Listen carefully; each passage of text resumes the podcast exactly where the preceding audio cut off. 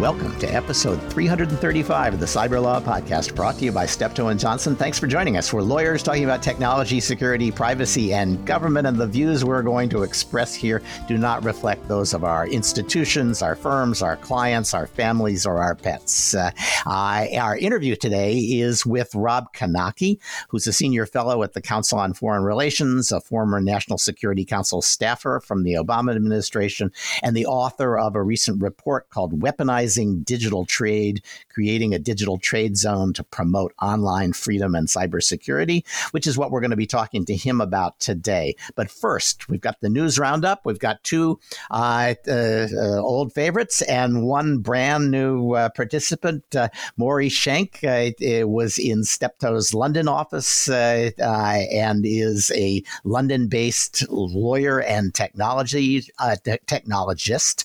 Maury, welcome. Thank you very much, Stewart. Okay, and uh, perennial crowd favorite Nick Weaver, computer science professor at UC Berkeley. Yeah, Nick, good to have you back. Thank you very much.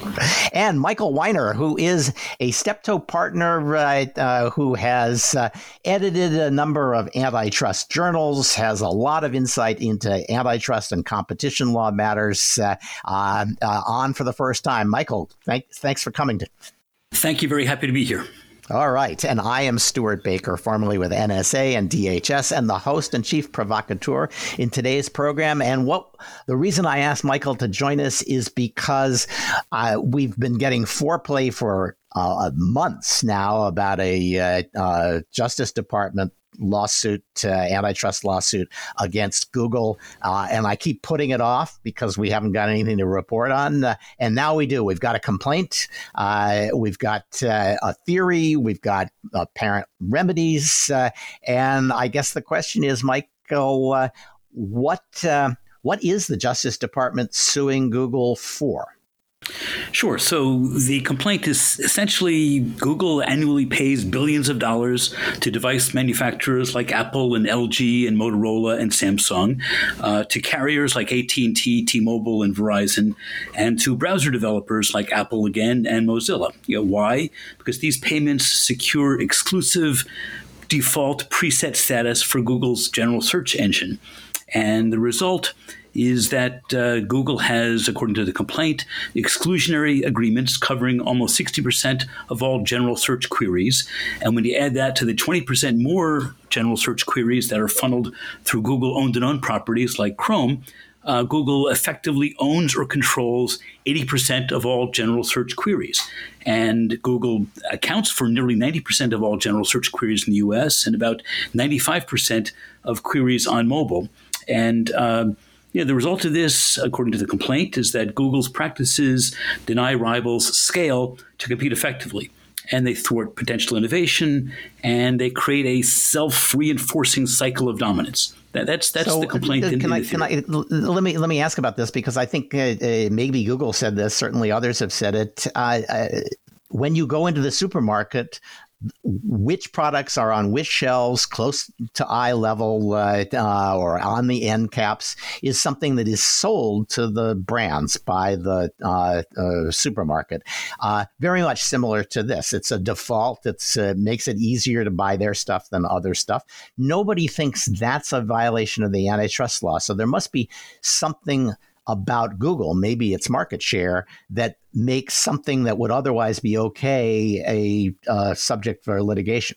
That, that is Google's response, and, and DOJ's answer to that will likely be yes, it is the market share that makes the difference. Exclusive agreements are fine, except if you're a monopolist, in which case you need to look out for uh, agreements that effectively exclude competition. But but Google's argument was going to be, look, we compete for these for these uh, end aisle displays or eye level uh, d- displays. Everyone else is free to compete for them as well. The fact that we're paying more uh, means that there's competition. We're forced to pay this money in order to to stay at uh, at uh, at prime level, and uh, users can easily change the search service on their devices. Uh, hey DOJ, this is the same thing you you you argued about Microsoft 20 years ago. Things are very different now. Users are able to switch if they want to, but the fact is we have we Google have a very good service, and consumers are happy with it. Well, and, and by and large, people do like Google, uh, except when it uh, uh, you know biases the search results against uh, conservatives. But that's a pretty rare complaint about the search compared to like YouTube. Um, it, eh, but it does raise the question: what for for forty years, people have said if you want to bring an antitrust case, you have to show how consumers are hurt, and if Google is a really good search engine that people are happy to have as the default. Um, eh, what's the harm in having Google be the default? Well, that's that, that's that's a real challenge for the government here. I think is going to show the, the consumer harm. It's certainly Google's argument that that uh, consumers aren't being hurt. Um, in fact, Google goes goes further and says if you take this away, consumers are going to have to pay more um, because we'll have to charge more for for the software that we're otherwise providing. You know, what's the most interesting thing about the complaint to me is not what's in it, but what's not in it. And, and you just touched on this a little bit. There are no allegations in the complaint about Google favoring its own sites in, in search or, or scraping or stealing content from rivals. There's nothing in the complaint about uh, Google's acquisitions of, of uh, DoubleClick or AdMob or AdMeld. There's nothing about privacy. There's nothing um, about Chrome's dominance uh, in. Uh, you know, it, it, the complaint is really a lot more limited than some people had expected, and uh, uh, yeah, but we haven't necessarily seen the end of the game. Uh, there are uh, a number of state attorneys general that are continuing to investigate. Um, they may add more, they may not add more, but uh, the game may, the, the, story may not be over on the complaint. So Wikipedia has the great concept, which I uh, uh revert to frequently, uh, when they think some sh- something should be covered, uh, but they don't have the expertise themselves. They put in what they call a stub, uh, and it is uh, basically a placeholder that will be elaborated upon in the usual Wikipedia fashion uh, uh, later. This this isn't quite a stub lawsuit, but it is it is a minimalist lawsuit. It's also a lawsuit that was filed weeks before an election. The antitrust division, if there is a regime change, will be different. Um, this complaint will be around for a while. The response isn't even due at this point until December 19th. The Microsoft case was filed in 1998, wasn't settled until I think the beginning of 2002. So this is going to be around for some time, and uh, yeah, it may very be end up being very different than it is today. Than it looks today. So, last question uh, on this. Uh, um, as I was reading it, I thought, um, so what is the remedy? And it looks as though the remedy that the government is asking for is for Google not to be the default uh, on Android or uh, uh, a, variety of other, or, or on your browser, or at least that you be forced to choose a kind of forced ballot, uh, similar to something that the EU did to uh, uh, to Microsoft, that uh, nobody thought was all that impressive as a, a, piece of relief. And if at the end of the day, after all of this huffing and puffing, the result of this and the only logical remedy is uh, I, I get asked sort of like, uh, uh, is it okay to uh, leave um, cookies on your hard drive? Uh, I get asked, do you really want Google to be your default or do you want to try Bing? Um, it's going to feel a little like an awful lot of uh, activity for a pretty small uh, outcome. Well, I, I, agree. The complaint is actually really very sparse on relief. Uh, they're asking that that de- for decree that Google acted unlawfully. They're asking for potentially structural relief, potentially an injunction from anti-competitive practices in general, other relief that's necessary and appropriate. Uh, they really haven't specified what relief they're, they're looking for at, at all at this point. Uh, okay, and so the, there is also a Facebook uh, complaint that hasn't been released yet uh, that the FTC is apparently working on. Do you have any idea what the FTC issues with Facebook are likely to be? Well, no, but uh, what, what's been talked about is is uh, and what people have been talking about for years now are going back and looking at the uh, Facebook acquisitions. Um, uh, and, and challenging whether Instagram and WhatsApp should have been acquired. Uh, there's no statute limitations on, on the ability to go back and look at these deals. That's what's being speculated about. Uh, and it's not just the FTC, it's also state AGs that are getting into the, the Facebook game next, it looks like. Yeah, but in, in my experience, and certainly that was Microsoft's experience, uh, uh, they were talking about well, we need to break break loose the browser from the operating system, and so Microsoft just coded it so it was impossible to do. Uh, and my guess is that uh, uh, Facebook is going to be highly incentivized to make it impossible to uh, to break out its long ago acquisitions, and so um, eh, that may that may turn out to be a will o' the wisp. In antitrust parlance, you can't unscramble the eggs. Yes. Okay. All right, Michael. Thank you. That was that was very educational and pretty economical. Uh, uh, Maury, can you do the same for the indictment of the GRU uh, uh, for apparently everything bad that ever happened online in the last five years, except the U.S. elections? But um, that's right. Um, so within the Russian cyber ops uh, community, there's the Sandworm team is key. That it's part. It's at the GRU, which is Russian military intelligence. And last week there was an indictment unsealed in the Western District of Pennsylvania against six members of the team for doing lots of stuff involving Ukraine, the country of Georgia, French elections, Russian foreign use of nerve, nerve agents, the 2018 Winter Olympics, and the NotPetya ransomware but not the USA elections. It seems to be um, making a, a, bipartisan point that the FBI can attribute uh, Russian um, cyber ops, um, perhaps as a deterrent, although it hasn't been very effective, and maybe more politically uh, showing that this administration is being tough on Russia, um, although you know is not going after U.S. election interference, though, which is interesting. Yeah, and and you know, being tough at, at some point, uh, these indictments are a confession of weakness, not a, a, a sign of strength. Uh, and uh, I don't know whether we've gotten there. I, I, certainly think we should try to indict these guys and we should try to uh, um, prosecute them because they really have the, uh, done enormous damage. Uh, but I am I am not convinced that these guys are ever going to be within the jurisdiction of the U.S. Justice Department. And my guess is that somebody's going to have to rethink the question of should we decide to indict people just because they've done a lot of damage? Because if that happens we're just going to be indicting everybody uh, and if you indict everybody and find no way to punish them then you just start to look uh, like a loser. Um, they also they the, the treasury department also tr- uh, sanctioned a uh, Russian institute, research institute, I guess, for coming up with the malware that uh, attacked Saudi Arabia. That seemed a little more promising, but maybe only a little.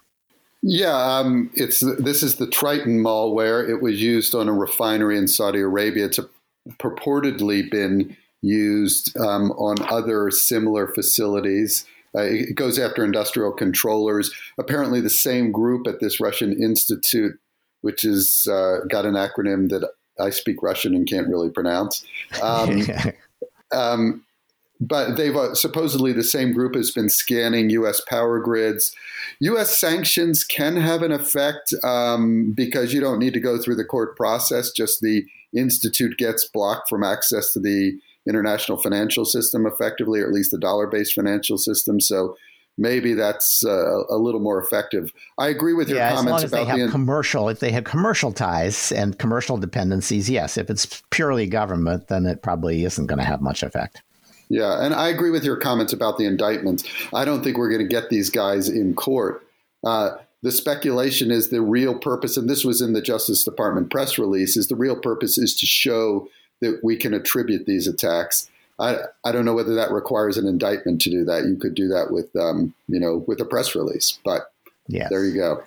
And I thought that you know the best attrib- sign of ability to attribute is the uh, um, attribution uh, of the uh, uh Proud Boys uh, uh, emails to registered Democrats to Iran uh, within like um, 24 hours of the distribution of the uh, letters, uh, of the emails. Uh, um, it, that's impressive, and you don't need to indict everybody to show that uh, that you can move fast when uh, when you've got a, a second tier actor like Iran which is perfectly capable of making mistakes and did.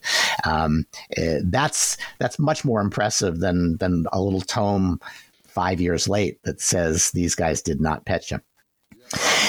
All right. So now that uh, so far I, it's a, it's a litany of things that prob- the government can do that probably won't work. Let's go for three. Uh, see if we can go three for three. Uh, the Germans have raided Finfisher, uh, a spyware company that uh, uh, has a sold a lot of stuff internationally, but may not have gotten licenses for everything it sold. Nick, uh, uh, what happened? So, as far as we can tell, this is actually the wheels of justice grinding slow but fine.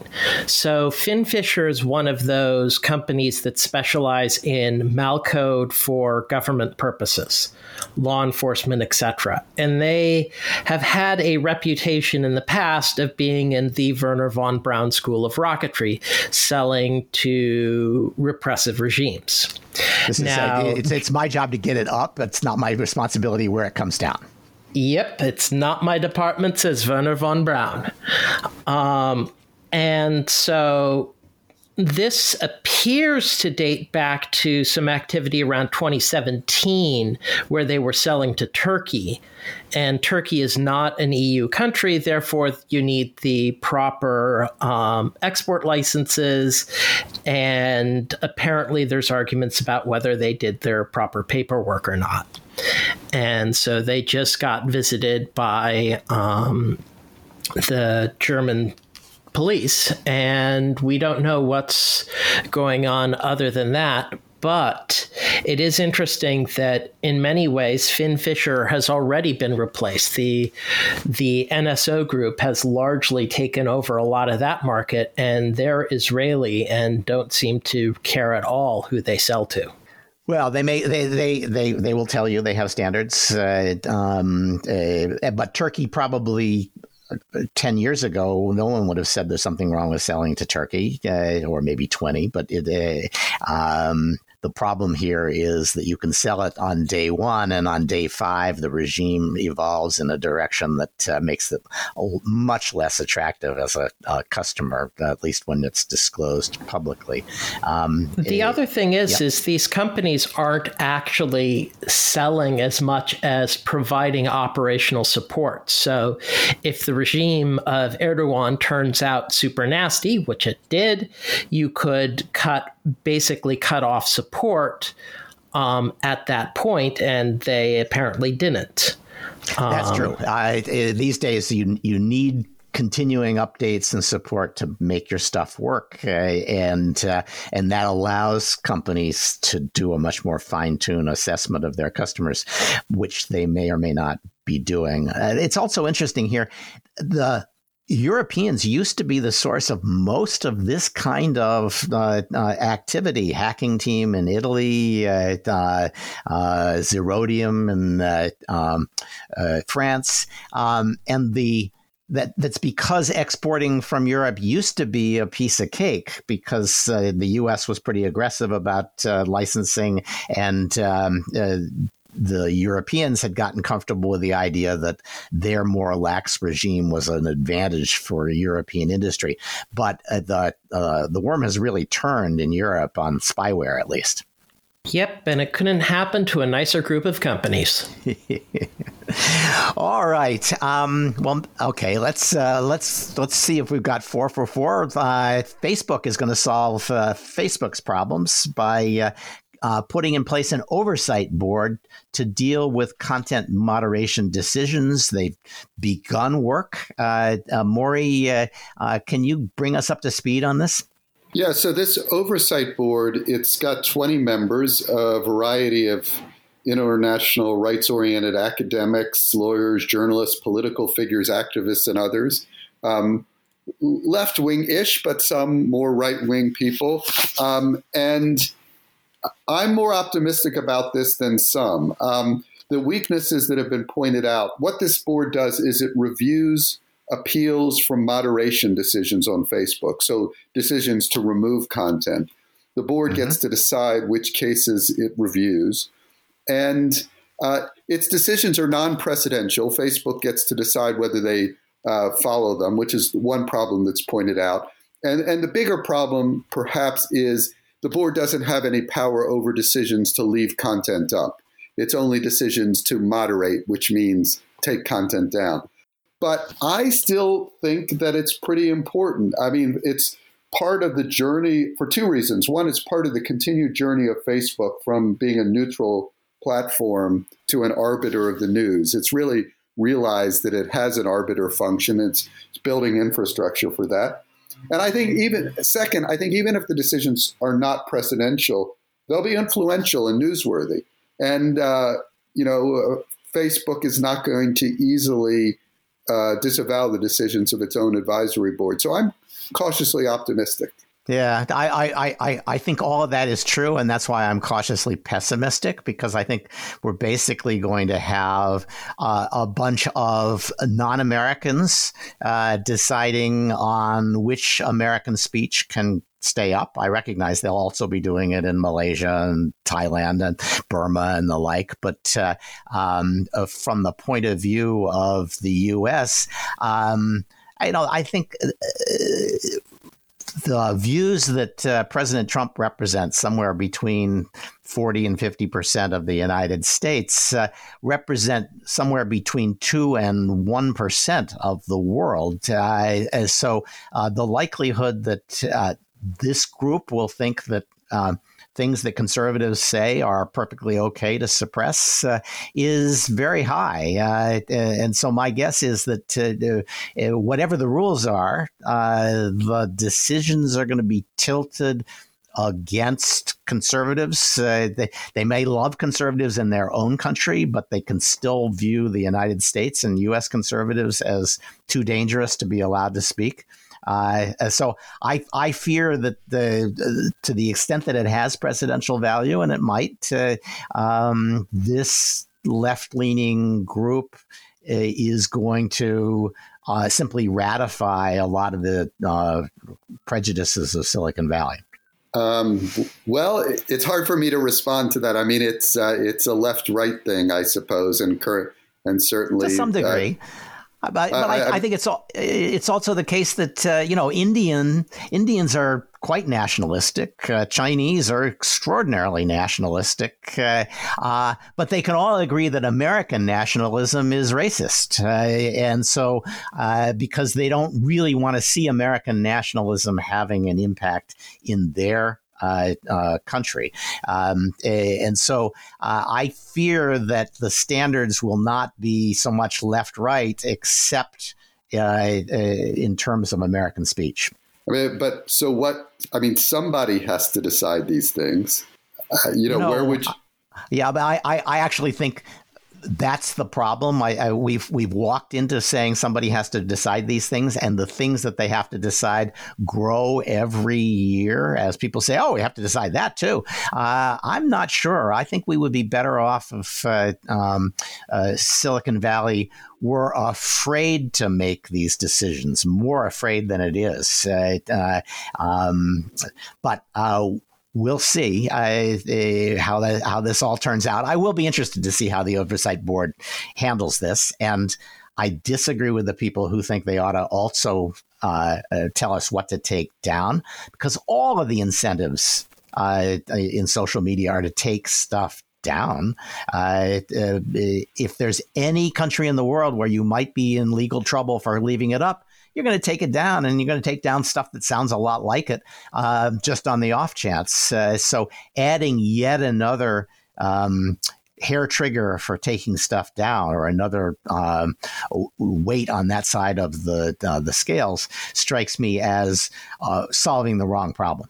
Well, I agree with you there. And even though I live in the middle of a lot of non Americans here in London, um, I still believe in the First Amendment. So I, I sympathize with you on that last point. All right. Okay. Um, so, uh, if um, uh, if the story of the oversight board is Facebook uh, uh exercising quasi governmental powers, uh, so's the next one, Nick. Um, I, I, wanted to come back to this story. We covered this, but we finally got a chance to read the pleadings in the Microsoft TrickBot case, and it raises a couple of questions, like is the Microsoft attack on TrickBot actually doing anything? And is the legal theory um, so dangerous that uh, we would be better off not trying this, considering the results? So, I you followed how well Microsoft's actually doing in, in taking TrickBot down. I haven't followed it as closely it seems to be working okay. Um, the legal theory is, um, to put it politely, aggressive, but at the same time, I don't think it's a great danger outside because it's a legal theory that you really can't weaponize against anybody who would actually respond in court. So the interesting I, if thing, I, if, if I if I understood the legal theory, it's that um, it's actually kind of reminiscent of, of Oracle's argument against Google. Uh, they said, We de- developed all of these APIs and all this declaring code to call those APIs, and uh, modern malware uses mainly Microsoft's own functions against the user. Uh, so it has to call on these things. And because it needs to call on them, it has to use our declaring code, which we've copyrighted, and you can't use it without our license. And our license says you won't do bad things with it. So uh, this is a copyright violation. Is that the theory? I think so. Also, I believe there's some bit of trademark law in there too. Well, there's plenty of trademark, and they used trademark for a long time because they said you used our name. You, you used msnnet.gov or .com, uh, and you registered msn. Dot, uh, msnnet.com um, as a name, but that's our trademark we should take those uh, sites back from you because you were uh, essentially fooling consumers who were relying on that name to think that it was safe to go there. Uh, that that was a more plausible argument, uh, but it led to much more limited result, relief because you could just take down the uh, the uh, C two sites that misused Microsoft's copy or uh, trademarks. Right. But in the end, the bigger question I have is why isn't the US government doing this? That all the computers that get taken down in the long list in Appendix 1 or Appendix A are clearly within reach of the US justice system and respect the US justice system. Why doesn't the FBI do this? This seems like the classic role of law enforcement because, among other things, it doesn't need this uh, legal reaching. It's these are being used in an ongoing criminal activity. Stop it. Yeah, and I think the answer probably is the uh, the Microsoft has the sophistication, the budget, and is willing on a kind of uh, community chest donation basis to do this because it, the publicity is good enough uh, to justify putting the resources in. And uh, you know, if, if I were a lawyer at Microsoft, I would be much happier doing this than most of the other things that lawyers at Microsoft have to do. So it would be fun. All right. Uh, let me ask you one more question. Uh, uh, Facebook asked to shut down an NYU research project that was trying to figure out how it was micro targeting ads to people. And it basically did that, as I understood it, by um, uh, putting code on browsers and then telling people to go wander around the internet. Uh, uh, and the code would identify their characteristics and the ads that they were served. And Facebook has said you can't do that uh, and um, uh, threatened lawsuits over that. Uh, um, I'm guessing that uh, researchers hate this idea. I wasn't sure what their um, the legal basis for their claim was either. As far as I can tell, Facebook's basis is we have expensive lawyers. Unfortunately for them, uh, my colleagues at NYU uh, are probably not going to roll over on this.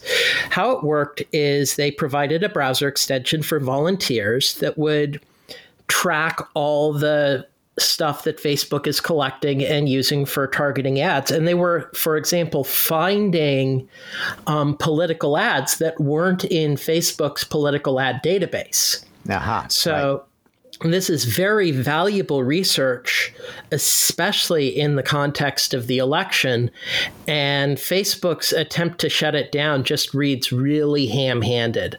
Uh, here's yeah. hoping that it was just a too low level person in the Facebook legal department convincing the Facebook legal to send a uh, nasty gram because if they try to take this to the wall, the blowback will be uh, epic. So the problem, if you're Facebook, is that eh, how you decide to target ads, uh, what data you collect, what conclusions you draw from that that's what you do. That that's the secret sauce. Uh, and so, bringing transparency to that uh, is dangerous from a um, uh, uh, an abuse point of view. That other people will figure out how to game the system from this research, right? Except that people are doing that already. So, like, there was a great article in the New York Times the other day about how the Epoch Times, which is Falun Gong's uh, front newspaper, managed to go from a kind of innocuous uh, document to a really right wing, frothy, crazy conspiracy monger in the pursuit of Facebook traffic because they successfully reverse engineered a lot of what was necessary to go viral.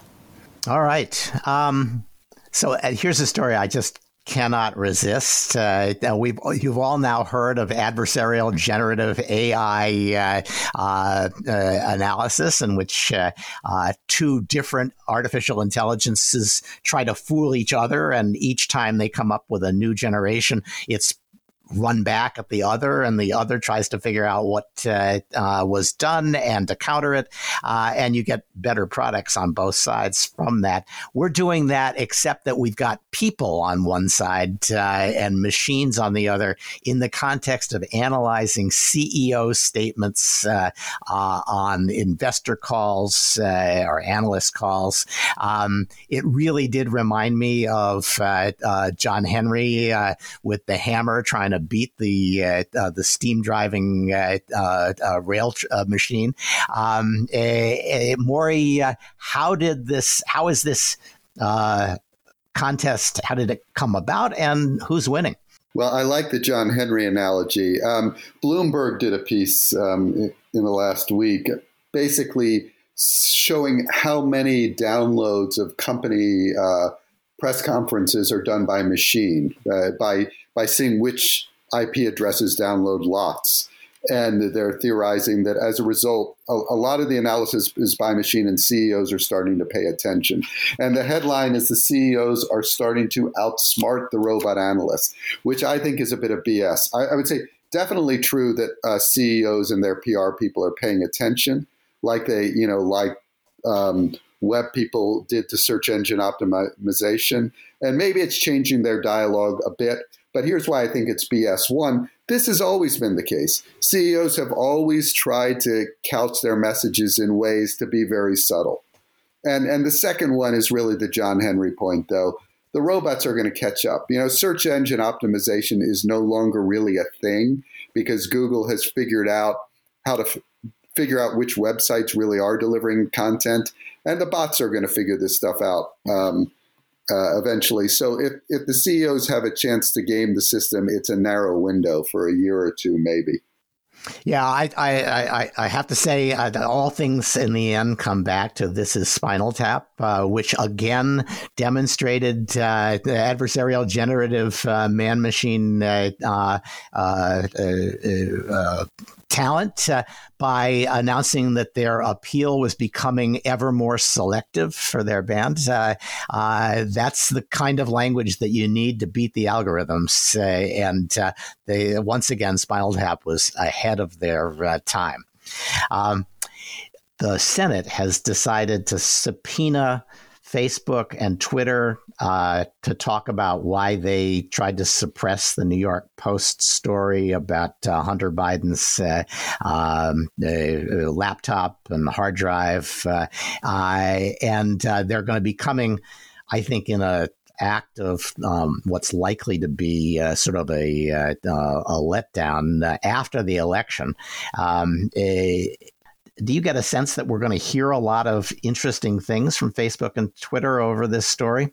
No, I mean, look, we've had a lot of CEO testimony, and it's it's interesting to see these CEOs testify, but the messaging is pretty predictable. Um, what you referred to, the subpoenas to the CEOs of Facebook and Twitter, was from the Judiciary Committee. The, the Senate Commerce Committee also sent letters to Facebook and Twitter requesting information about interactions with presidential candidates. Um, it's a little less clear what they're up to there compared to the New York Post one, um, but I guess they want to know whether the, the companies have been talking to Joe Biden. Uh, but they've got an upcoming hear- hearing on before the election, I think this week on the uh, DMCA. Um, yeah. So I think it's you know I, I think the the Republican leadership of the Senate is not too charitable to these companies, and they're trying to figure out exert a little bit of pressure. So my guess is uh, the, um, uh, the Biden campaign is not run by dopes. Uh, they know it's important to try to squelch these stories, and this is a story they've seen coming for a while. Maybe not this exact story, but um, they probably have people who are designated on salary just to work Facebook, just to work Twitter, to get them to take stuff down, to suppress it, uh, working the ref. Uh, uh, they, they, they've always had people who work journalists. Uh, both campaigns uh, uh, work journalists and try to find journalists that are on their side and feed them stories, kill stories, feed them lines about particular stories. they have to have somebody who does that for Facebook and Twitter. I think we all would like to read the emails in which they are trying to get Facebook and Twitter to kill these stories. Uh, it'll be really educational for us all, and I'm hoping that's what the Senate Commerce Committee is uh, is calling for. Except that I don't think you'll find that much because, firstly, on Facebook, they're gonna, they're this thing still Signal. went viral. yeah. In the uh, Fox News uh, cinematic universe types, and um, Twitter relented fairly quickly when the realization was um, there was no there there. Um, and so instead, all we have is Rudy Giuliani shopping around photos supposedly taken from Hunter Biden's cell phone that show a Russian carrier. So, um, Actually, I, am not sure it's over yet. Twitter has yet to restore the New York Post's uh, account because the New York Post said, "Well, we, we we're not going to take down our last tweet," uh, and Twitter said, "Well, you have to because we are Twitter." Uh, and uh, once New we York make a decision, Post just tweeted out their endorsement shock oh, of oh, President okay. Trump. All right, so they, they it took a week because uh, uh, the last time I looked over the weekend, they had not gotten their account back. yeah. I, I, I agree with you that the story got out, but it got out uh, with a deep twist in it. Uh, the the uh, the New York Times and the Wall Street Journal and the Washington Post mainly covered it to say, "Oh, look at the crappy journalistic standards from the New York Post," uh, as opposed to whether there was a problem here for the Biden campaign. Uh, well, that's because there isn't. Even uh, Vladimir Putin says there isn't a problem for the Biden campaign in these messages. Um, I guess he's gotten some polling out of Texas to indicate what uh, he's saying. And yeah. uh, I, I, there, there, there have been this guy Bobulinski came out and said, yeah, those uh, uh, those messages are consistent with what I uh, saw, and released text messages that he had that uh, were consistent with that. That suggested, and those that, uh, messages indeed showed that Joe Biden had nothing to do with his son trading on his parents' name, unlike, say, Donald Trump with uh, Ivanka's nepotism in violation of federal law. I have no, I'm not going to carry any water for Ivanka Trump, uh, uh, but uh, um, it's kind of remarkable that we know all about that from uh, the New York Times and nothing about uh, uh, these issues, which at a minimum are a, an appearance of impropriety. And frankly, uh, uh he defends what his do you son. mean we don't know about these issues? These were covered for the past year. And in fact, why was Always, Trump impeached was specifically all, trying to get the Ukrainians to fake up evidence about Hunter Biden's improprieties with Burisma. So, so exactly what we get is um, stories that tell us how evil uh, the Trump administration is, and Ivanka is, and President Trump is, and stories that tell us uh, that uh, uh, uh, that Hunter Biden is beset by evil uh, Trumpistas too. that's not exactly covering the stories in an even-handed fashion. But I, you really need to break out of the Fox News cinematographic universe. I never watched Fox News. I, I, I hate to tell you this, but I never have watched Yeah, but you're stuck in that extended cinematic universe. Because I know exactly how that story would be covered. Well, we do know how that story was covered. We had this completely bogus uh, uh, uh, dossier on uh, uh, Trump that was treated for two years as Holy Writ, and turns out it was full of uh, Russian um, uh, and pr- quite possibly Russian intelligence sources. Uh, and we never heard that until very recently, and then only from a few retrospective looks from uh, uh, the mainstream media. All right. But at the same I, time, you don't need that when you have so much completely obvious out there. All right. Okay, so let's go to something we agree on. Uh, good news. Uh, Edward Snowden is going to get to stay permanently in Russia. Good news. This is awful news. We really made a mistake of not letting him, air quote, escape to the socialist paradise of Venezuela. It's true. It's true. Where, where presumably by now he would be uh, uh, out eating rats with everybody else. You got it. All right. Uh, and uh, finally, uh, very quickly, and I'm covering this mainly because it got a lot of uh, uh, likes and retweets when I uh, put it out on Twitter over the weekend. Um, activists, the, the Portland uh, City Council decided to ban facial recognition, and it had a guy stand up in the uh, uh, middle of the meeting and say, "Wait a minute! Don't do that. I want to use facial recognition on the police.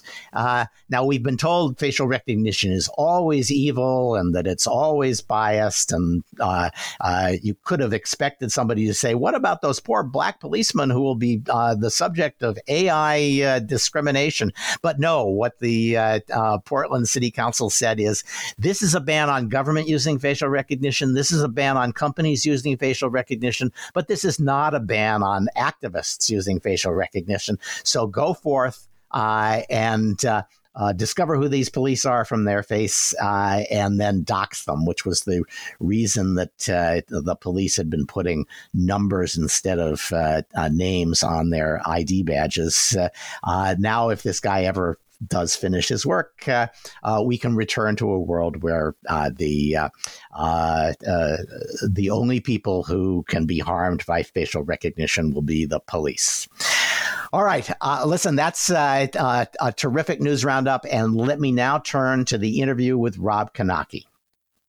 So, our interview this week is with Rob Knake, who's a senior fellow at the uh, Council on Foreign Relations. He was on the National Security Council staff during the Obama administration, and he's the author for the Council on Foreign Relations of a recent report entitled Weaponizing Digital Trade Creating a Digital Trade Zone to Promote Online Freedom and Cybersecurity, which is what I want to talk about today. Um, Rob, I, I, have to say, this does feel a little like the uh, the kind of striped pants uh, set from the Council on Foreign Relations, uh, um, uh, showing off their muscles by talking about weaponizing digital trade. Uh, uh, but why don't you uh, why don't you explain that a little? Because I'm not sure you're weaponizing much. So the notion really here, when I when I looked at the Trump administration's cyber strategy and I compared it to the Obama administration's international cyber strategy, I was really struck by the fact that between those two strategies, they literally had switched the space, the place of one word. They'd gone from saying we're going to promote an open, interoperable, secure, and reliable internet in the Obama era to saying we're going to promote an open, reliable, interoperable network in the Trump era. So it was literally taking this idea that we've had for 30 years that we're just going to be the promoters of an open internet that if countries just connect to the internet and they allow the data to flow, good things are going to happen. Countries are going to liberalize, they're going to democratize, capitalism's going to spread. And I think at this point, we should accept that that's really not working as a strategy. This was this uh, short version. This was hogwash when the Obama administration said it, and it's it's hogwash piled on hogwash when the Trump administration says it. Nobody believes that this is going to happen. This is, I, you know, here's here's my quick assessment of that. That's what Silicon Valley wants to hear. Uh, even though they know it's not true too, they'd rather have Washington pursue that hopeless agenda because any other agenda admits that uh, uh, Silicon Valley isn't going to get everything it wants. So I think you're right. I think in the Clinton administration, it was believed that this was actually going to happen. By the Bush administration, there was sort of a reality that, huh, China seems to be going a different way and connecting to the internet didn't lead to democracy and all these good things. And so now, you know, I think it's in part a, a rearguard action with technology firms to say, look, you need to recognize, if you haven't already, that you're probably not going to get into the Chinese market, and those billion consumers are going to remain out of your reach. And so the idea of saying we need to weaponize our trade policy was to say, look, we need to compete compete against China on the ideas market. The idea we've been selling, they're not buying. We actually need to sell an idea to Europe. We need to sell an idea to India, to Indonesia, to Japan, to Australia, because it's looking increasingly like the US version of the internet is going to be for the United States and maybe certain provinces of Canada, and that's about it. So, if I could rename your report, which I think I, that you, have accurately stated what I thought you were doing, and then that's a that that's a perfectly fair strategy. Uh, but it's really saying we've we've laid claim to territory we can't possibly hold. How do we hell do we get out of this with something that's worth having? I, am going to suggest that instead of weaponizing digital trade, you should have called it digital Dunkirk. Uh, uh, how do how do we uh, uh get out of this uh, uh, mess and back to some place we can defend, which is in the, the case of Dunkirk was the United Kingdom. but your your basic idea is right. It, it, it's hopeless to think. it's silly to think that um, there's going to be one internet everywhere, and and the standards will be set by uh, uh, the U.S. or by Silicon Valley to the extent that that is part of the U.S. Um, and the idea that we ought to figure out what's our alternative to what the Chinese are selling uh, pretty effectively is to my mind, way overdue. And so you're to be congratulated on recognizing that we couldn't hold uh, the territory that we had claimed uh, in uh, uh the 90s. Uh, I, and broadly speaking, what's your idea about what we ought to be holding? Well, so where I begin is I say, okay, let, let's start with a core group of democracies.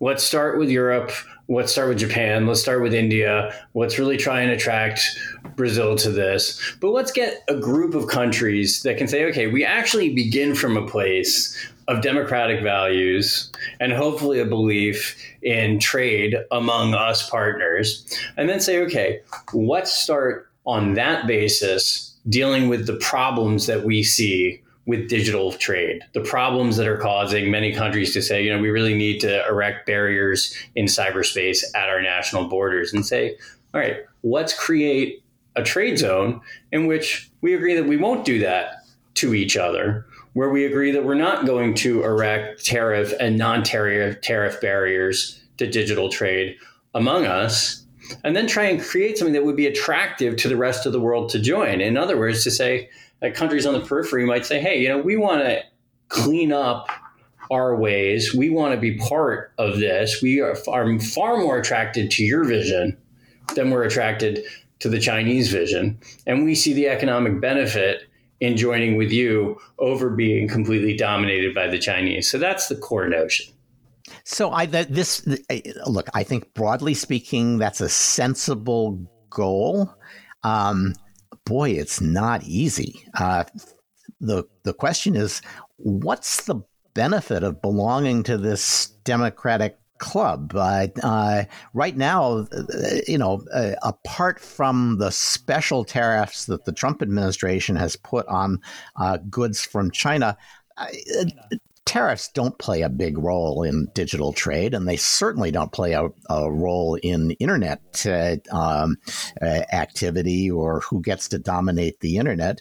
Uh, and probably even the not the, the the biggest barrier to trade is the GDPR, which is, is saying, well, you, you can't export uh, data to the United States because they're so notoriously inadequate as a matter of human rights law.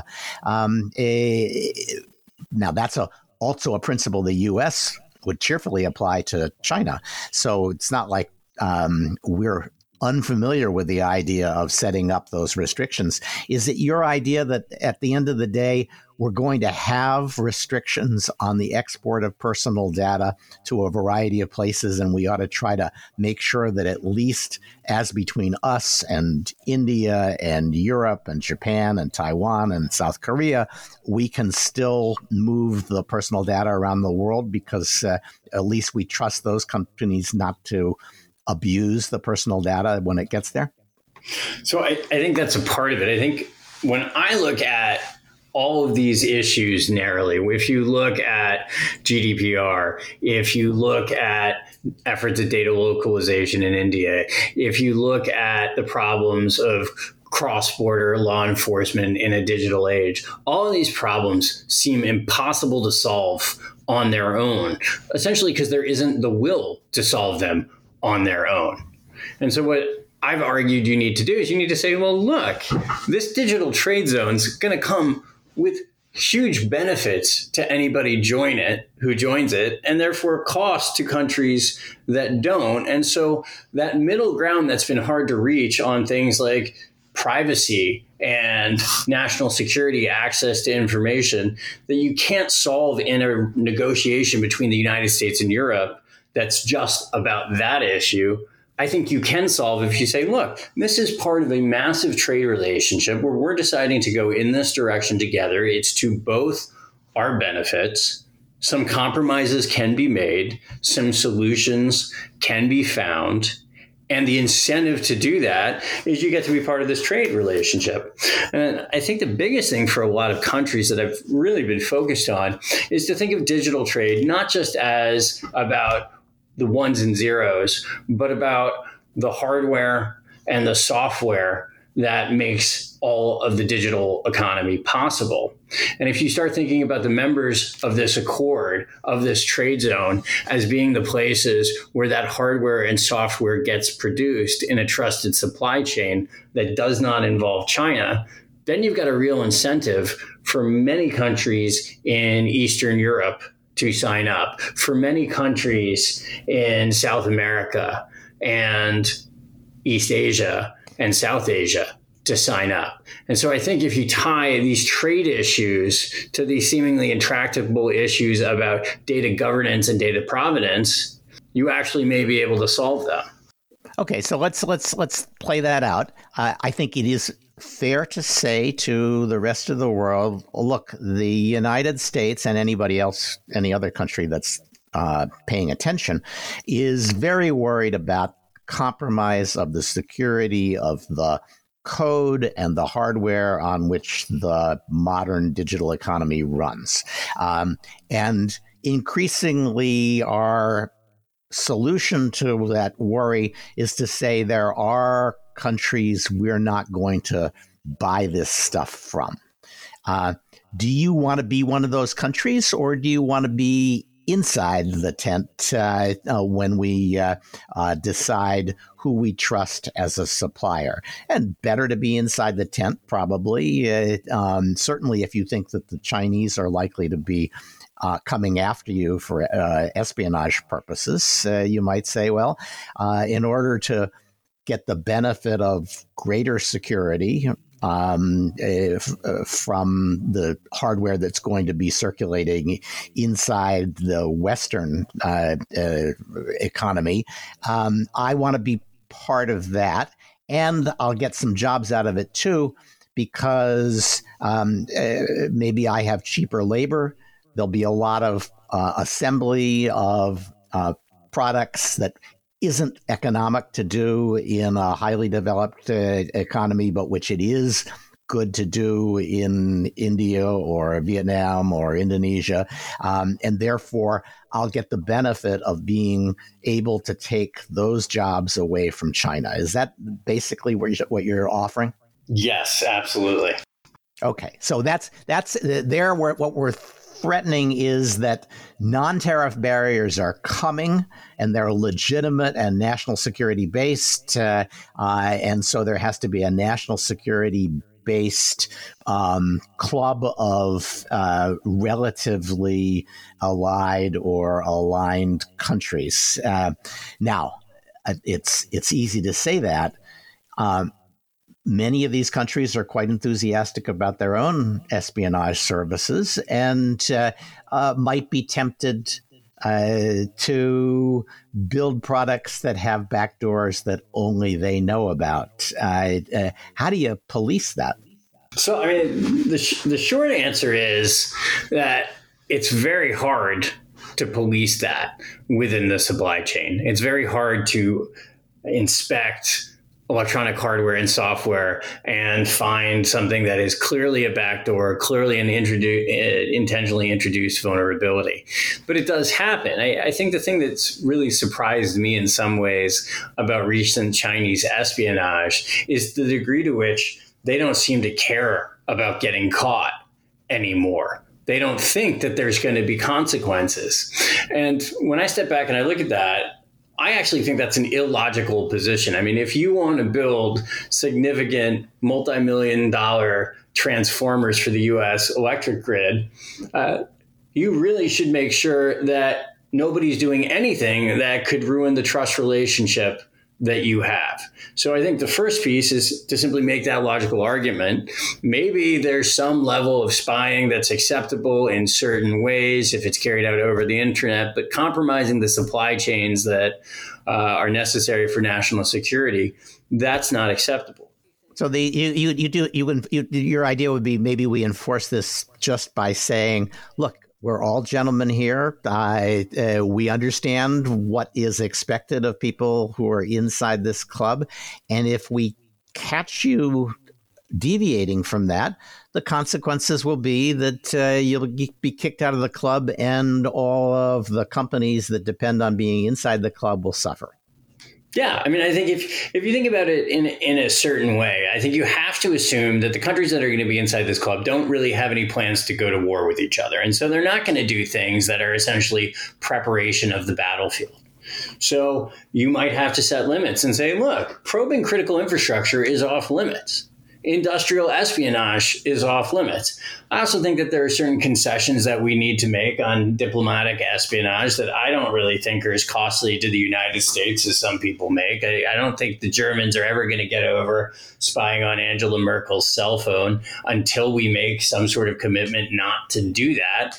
And I don't actually think that harms our national security in any fundamental way. And so I think it's possible that we can kind of do what we actually say the PR is for our uh, collection, which is focus on terrorism and focus on cybersecurity, and that it's you know not about stealing the talking points for the next trade negotiation round. Yeah, I, I don't think the Germans will ever get over uh, us not being German. Uh, and so there will always be a problem with America uh, uh from the German point of view. Uh, usually some moral failing that they're particularly happy to uh, point to. Um, so I'm, I'm not convinced that we need to or that we could even sell to our allies the idea of not spying uh, on each other. Uh, you know, the European Union has been around for 50, 60, 70 years, uh, and it's still an article of faith that, of course, they can spy on each other. Uh, and and if you tried to take that away, you'd have immense diplomatic problems. Uh, uh, so it's not just that the, this is U.S. spies versus the the, the, the sweet civic uh, uh, uh, citizens of other countries. Um, everybody's got a spy service, and everybody has learned something they thought was really important from espionage, um, even about their allies. Uh, frankly, I'm sort of inclined to think that. Uh, that kind of espionage probably is never strategically important, but it actually has a lot of value in allowing people to understand when their allies are lying to them and when they're not, which is often quite nice to know for sure. So I'm not sure I would I would I would try for the first time in history to come up with a uh, no spy accord. To, I think you're biting off more than you can chew there. Um, and I will say, you know, some of your recommendations sound very, very comfortable for Silicon Valley and not for anybody else. Uh, uh, you you say we should we should put aside the question of uh, what to do about end to end encryption. When I think that for like India, the Indian government, they think this end to end encryption crap is exactly the sort of neo imperialism from Silicon Valley that they're sick of.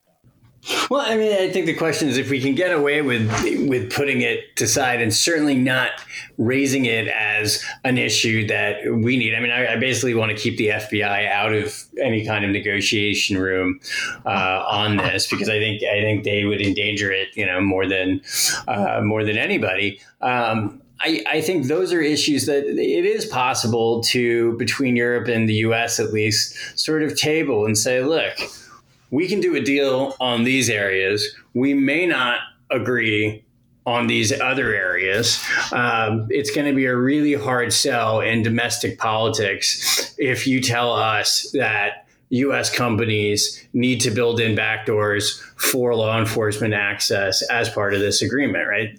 That'll be a deal killer on, on the US side. And so I sort of put that to the side because if we can't put it to the side, then we can't have a deal. So, one of the possibilities, it seems to me, as an alternative to your approach of saying, why don't we uh, uh, prohibit spying? Why don't you let people move the personal data around in, in this inside the club? Um, and if they engage in espionage, they have to share any intelligence that's relevant to another member of the club with them. Uh, I, I, recognize there, there, there might be a few civil liberties objections to that, but I, I, you could certainly get a lot of uh, interest from the uh, uh national security side of all these governments. So I, I make two points there. One, um, I entertained the idea of an expanded Five Eyes, and I was laughed out of the room. Uh, more so than and by whom? I can't reveal what members of my advisory committee said. Uh, sorry, uh, do they come from the national security side, or did they come from the commercial side? They came from the national security side. Yeah. Um, but you know that may be that may be a minority a minority view. Maybe it is possible that you, that you could expand it. And and I think if espionage is really focused on those core issues of counterterrorism and uh, counter cyber and cybersecurity, then I think you might be able to think about at least some extended uh, intelligence sharing value that comes from it. But you know, the other point on on the espionage front is uh, I still believe that you are better off as a European citizen having Facebook hold your data, and than you are if it's held. Uh, by a European country. I think in a European country, you both have to worry about uh, NSA accessing that data, and you have to worry about your own country accessing that data. Uh, whereas if it's protected under U.S. law, uh, it's going to be, I think, harder for your country to access that data. They're always complaining about that. Uh, and then there's going to be legal uh, hoops to access it uh, on behalf of any U.S. agency. And so I, I, think that that's the kind of espionage issue that we really need to tangle with and, and potentially move a lot that is currently in the spy v spy world, the signals intelligence world, into the process world and come up with processes for accessing that data lawfully, respecting legitimate differences between one country or another country. And that's why I was a big fan of Cloud Shield because I thought it, it was starting to recognize and move in the direction of saying within democratic countries, there can be different standards and we can come up with solutions that we can be comfortable with. Uh, for accessing a Greek citizen's data held by Facebook in the United States that may be a different standard than we would use uh, in the United States. I, I think we can stomach that. Well, and, and that that is potentially one of the things that, that a, a deal of this sort would offer to the United States. It would be a, a treaty um, a, at some level, an international agreement, which could modify the uh, uh, the European Convention that uh, uh contains the uh, clauses on which the uh, Court of Justice of the European Union relied on in order to say you will share this data with the United States over our broken, bleeding bodies. Uh, and instead, you just say, "Oh yeah, uh, we've we've amended the uh, what amounts to the Constitution of the of, of the European Union in order." To make it more realistic uh, and to allow data flows while at the same time putting some democratic civil rights and civil liberties restrictions on uses of data. Uh, I, for the U.S., I mean, we've currently got a virtually insoluble problem if we can't do something like that with uh, with U.S. Uh, EU data flows. So I there's something in it for the U.S. Maybe a resolution of data localization or of the um, weird uh, uh, CJEU uh, ruling in Schrems 2. Uh, maybe we get an understanding about the security of our supply chain and an alternative to China that we have some actual faith in. And other countries get to not be on the wrong side of the trusted, untrusted supply chain uh, uh, that uh, the U.S. is going to be constructing and that other countries will uh, likely join as well. So all that makes sense. The, the one thing that I thought was sort of caused me to stop when I was reading this. It's a good paper, and the, and you raise a lot of good issues. You almost always plump for the more me- mechanistic, more secretariat heavy uh, um, uh, approach to how should we run this. I wonder if we wouldn't be better off running it much less informally and just trying it out as opposed to uh, producing something like the WTO, which frankly is a is a failed uh, institution at this point. No, I, I, I think that when I look at the history of trying to create norms in cyberspace, when I looked at the digital trade, uh, the digital trade chapter uh, from the Canada, Mexico, U.S. Uh, trade accord, uh, and from the Budapest Convention. I said, okay, well, you know, what, what's missing in in all of this is really something that is going to bring these agreements together in any kind of operational way, uh, be able to call balls and strikes when necessary, be able to do evaluations of whether people are complying.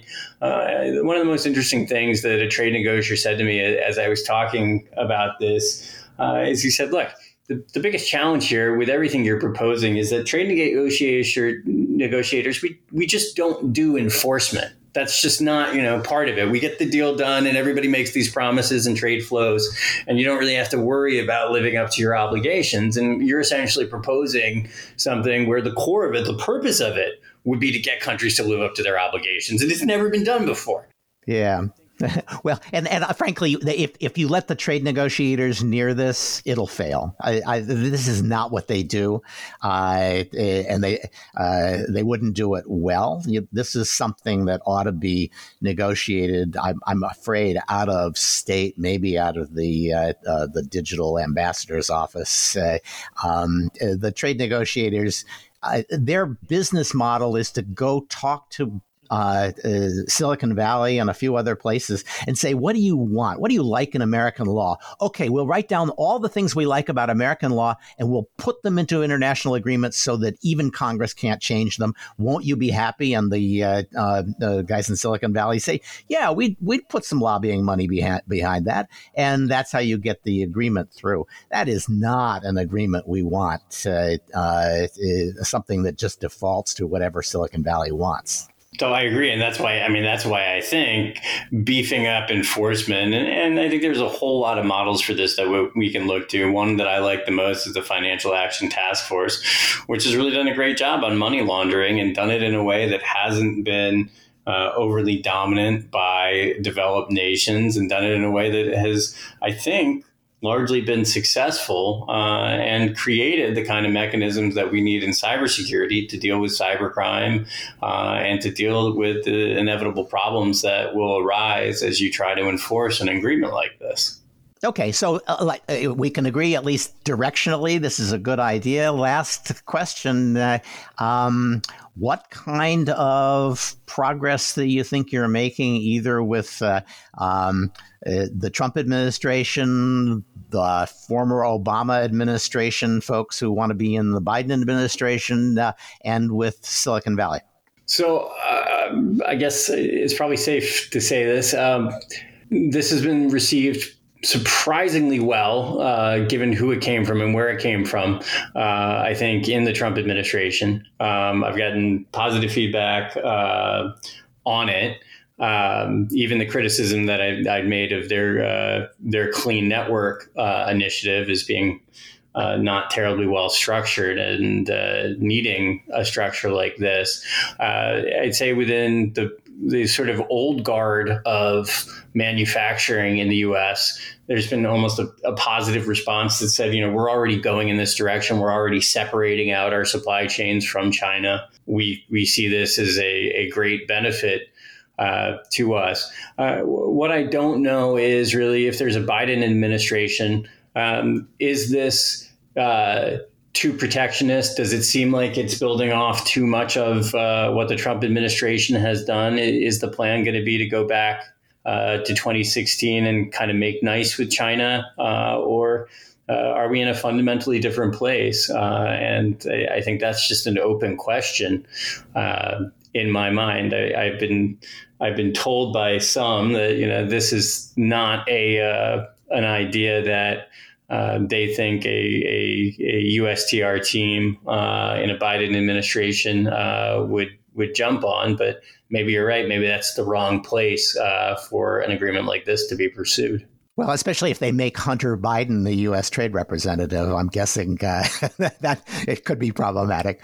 Uh, I actually think that uh, the problems that uh, uh, Joe Biden has had with his son uh, mean that the forces in the Democratic Party who are more China skeptical are going to have a little bit more sway. At least I hope so, because uh, um, going back to the Obama administration on this is a recipe for diplomatic and economic disaster, and I believe for the Democrats' electoral disaster as well. All right. Well, uh, I, I, hope you'll continue to push the uh, the idea, uh, even if we disagree about the details. Uh, and uh, uh, thanks to uh, Maury Shenk, to Nick Weaver, to Michael Weiner, and to Rob Knake for joining me on this uh, uh, program.